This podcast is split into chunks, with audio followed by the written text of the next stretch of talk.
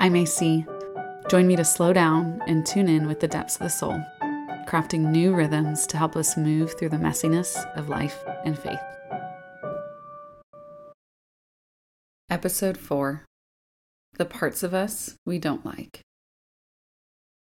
When you hear someone say, I've never seen that side of them before, what do you hear? As a counselor, if I hear a client say this in a session, maybe they're talking about a friend, what I hear is that it felt as though they encountered a new dimension of their friend's being that they hadn't previously seen.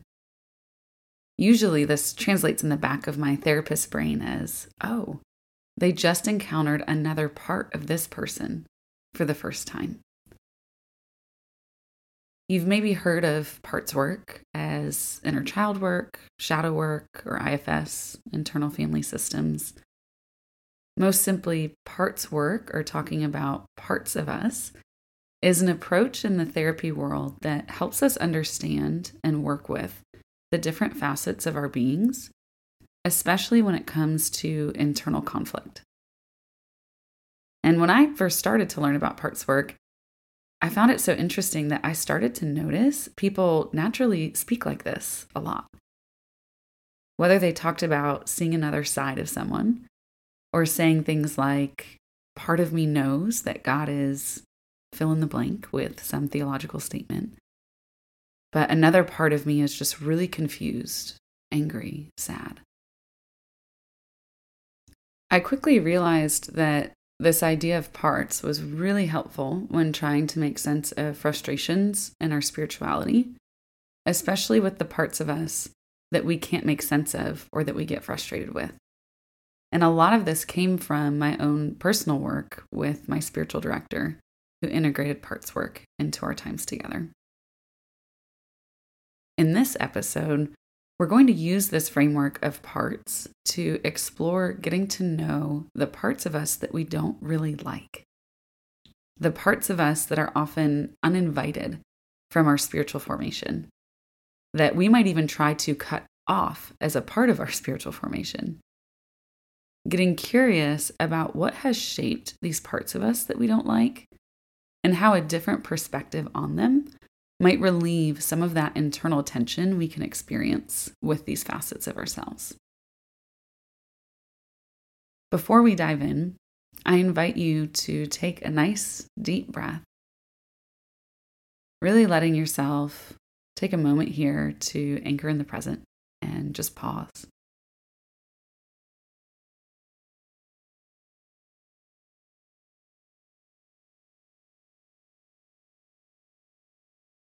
And now, the parts of us that we don't like.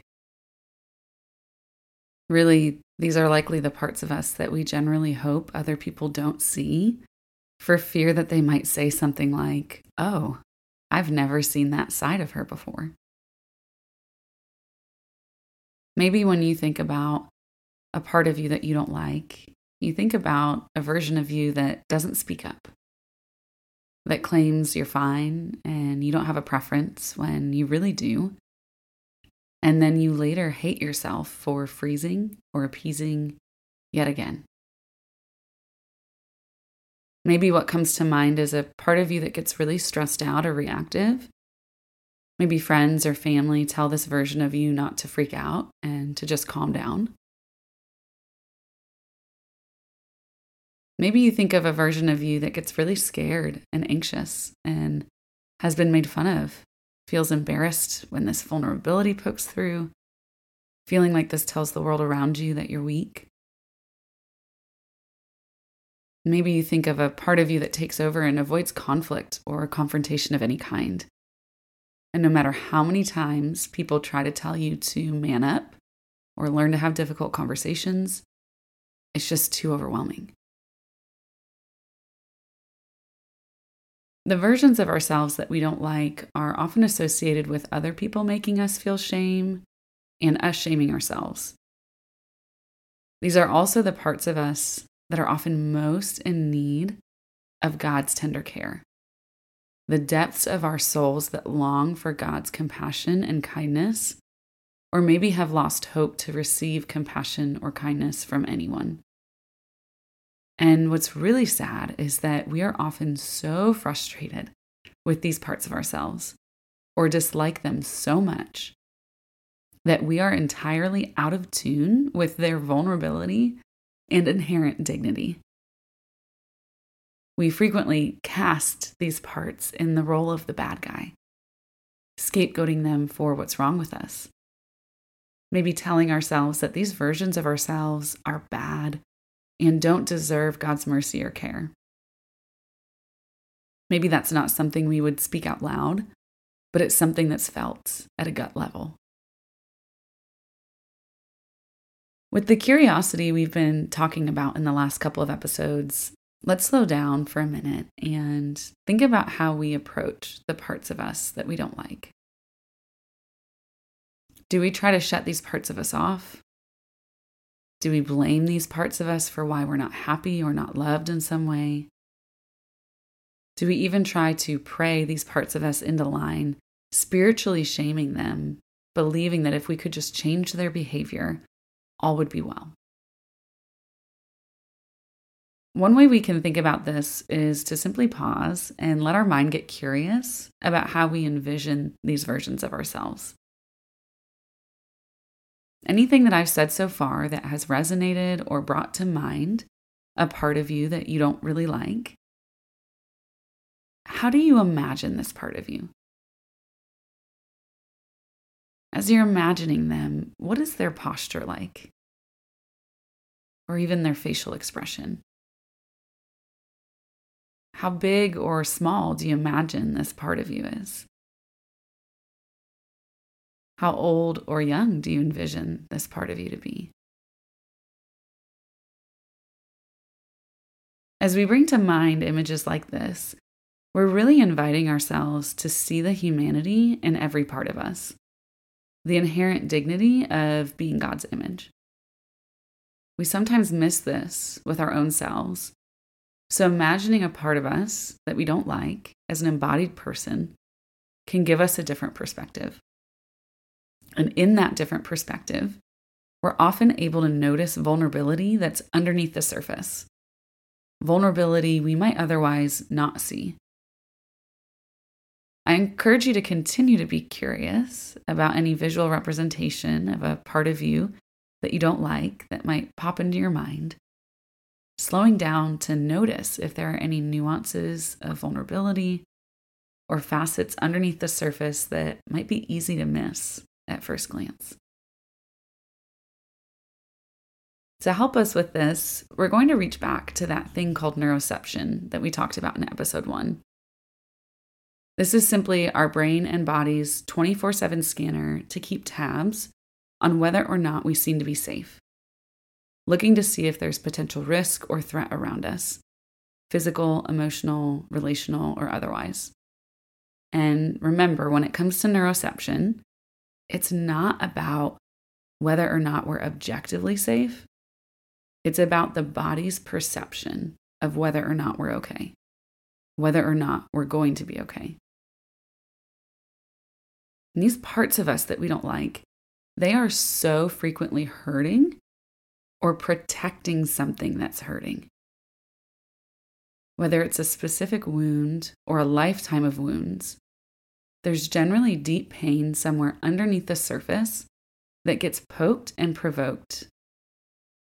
And this is where the neuroception thing comes in.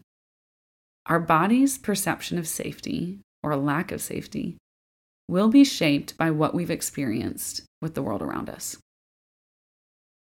What we've experienced in life will tune that 24 7 scanner to detect safety or threat in specific ways which will in turn prompt certain protective strategies to pop up in response to things that don't feel good or feel threatening to our system in some way.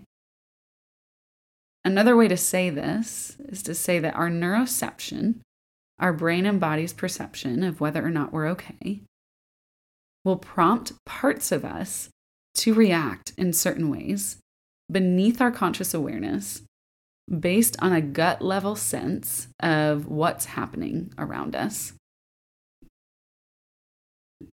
Let's look at an example to bring this to life. For years, there was a part of myself that I would scapegoat as being bad. The me that was too stubborn and too loud. The me that was too reactive. The me that wasn't as serious as she should be. That was too rash at times and overreacted. I viewed this part of me as a problem to get rid of, a problem I wanted to be free from. I genuinely did not like this part of me. I, I, felt it was a younger version of me that needed to grow up or get it together. And I thought there was something wrong with me because I couldn't get rid of this part of me that didn't seem to have the fruit of the Spirit or success with spiritual discipline sticking. I honestly didn't view this part of me as having been equally created in God's image or a part of me that might have some reasonable context for reacting in certain ways. I didn't consider vulnerability or pain beneath the surface, let alone consider if God would want to tend to that pain or vulnerability. And this part of me would most frequently pop up when I would get frustrated. Say, a friend flaked out on plans last minute, and it wasn't the first time this had happened my immediate reaction would be to get really angry and impatient with them. If I could freeze time in one of those moments, the components at play would be something like feeling a drop in my gut and then feeling my heart start beating faster. I might sigh in frustration or vent to someone else around me and then get stuck in frustration. And in that frustration, I would then shame myself for being so reactive, for being so unkind and impatient in that reactivity, for not having a more gentle spirit, wondering what was wrong with me that I couldn't connect the peace and patience I could access in a devotional with moments like this. And let's be real being human and having relationships is full of frustrations. So I had plenty of spaces throughout life to feel this over and over again.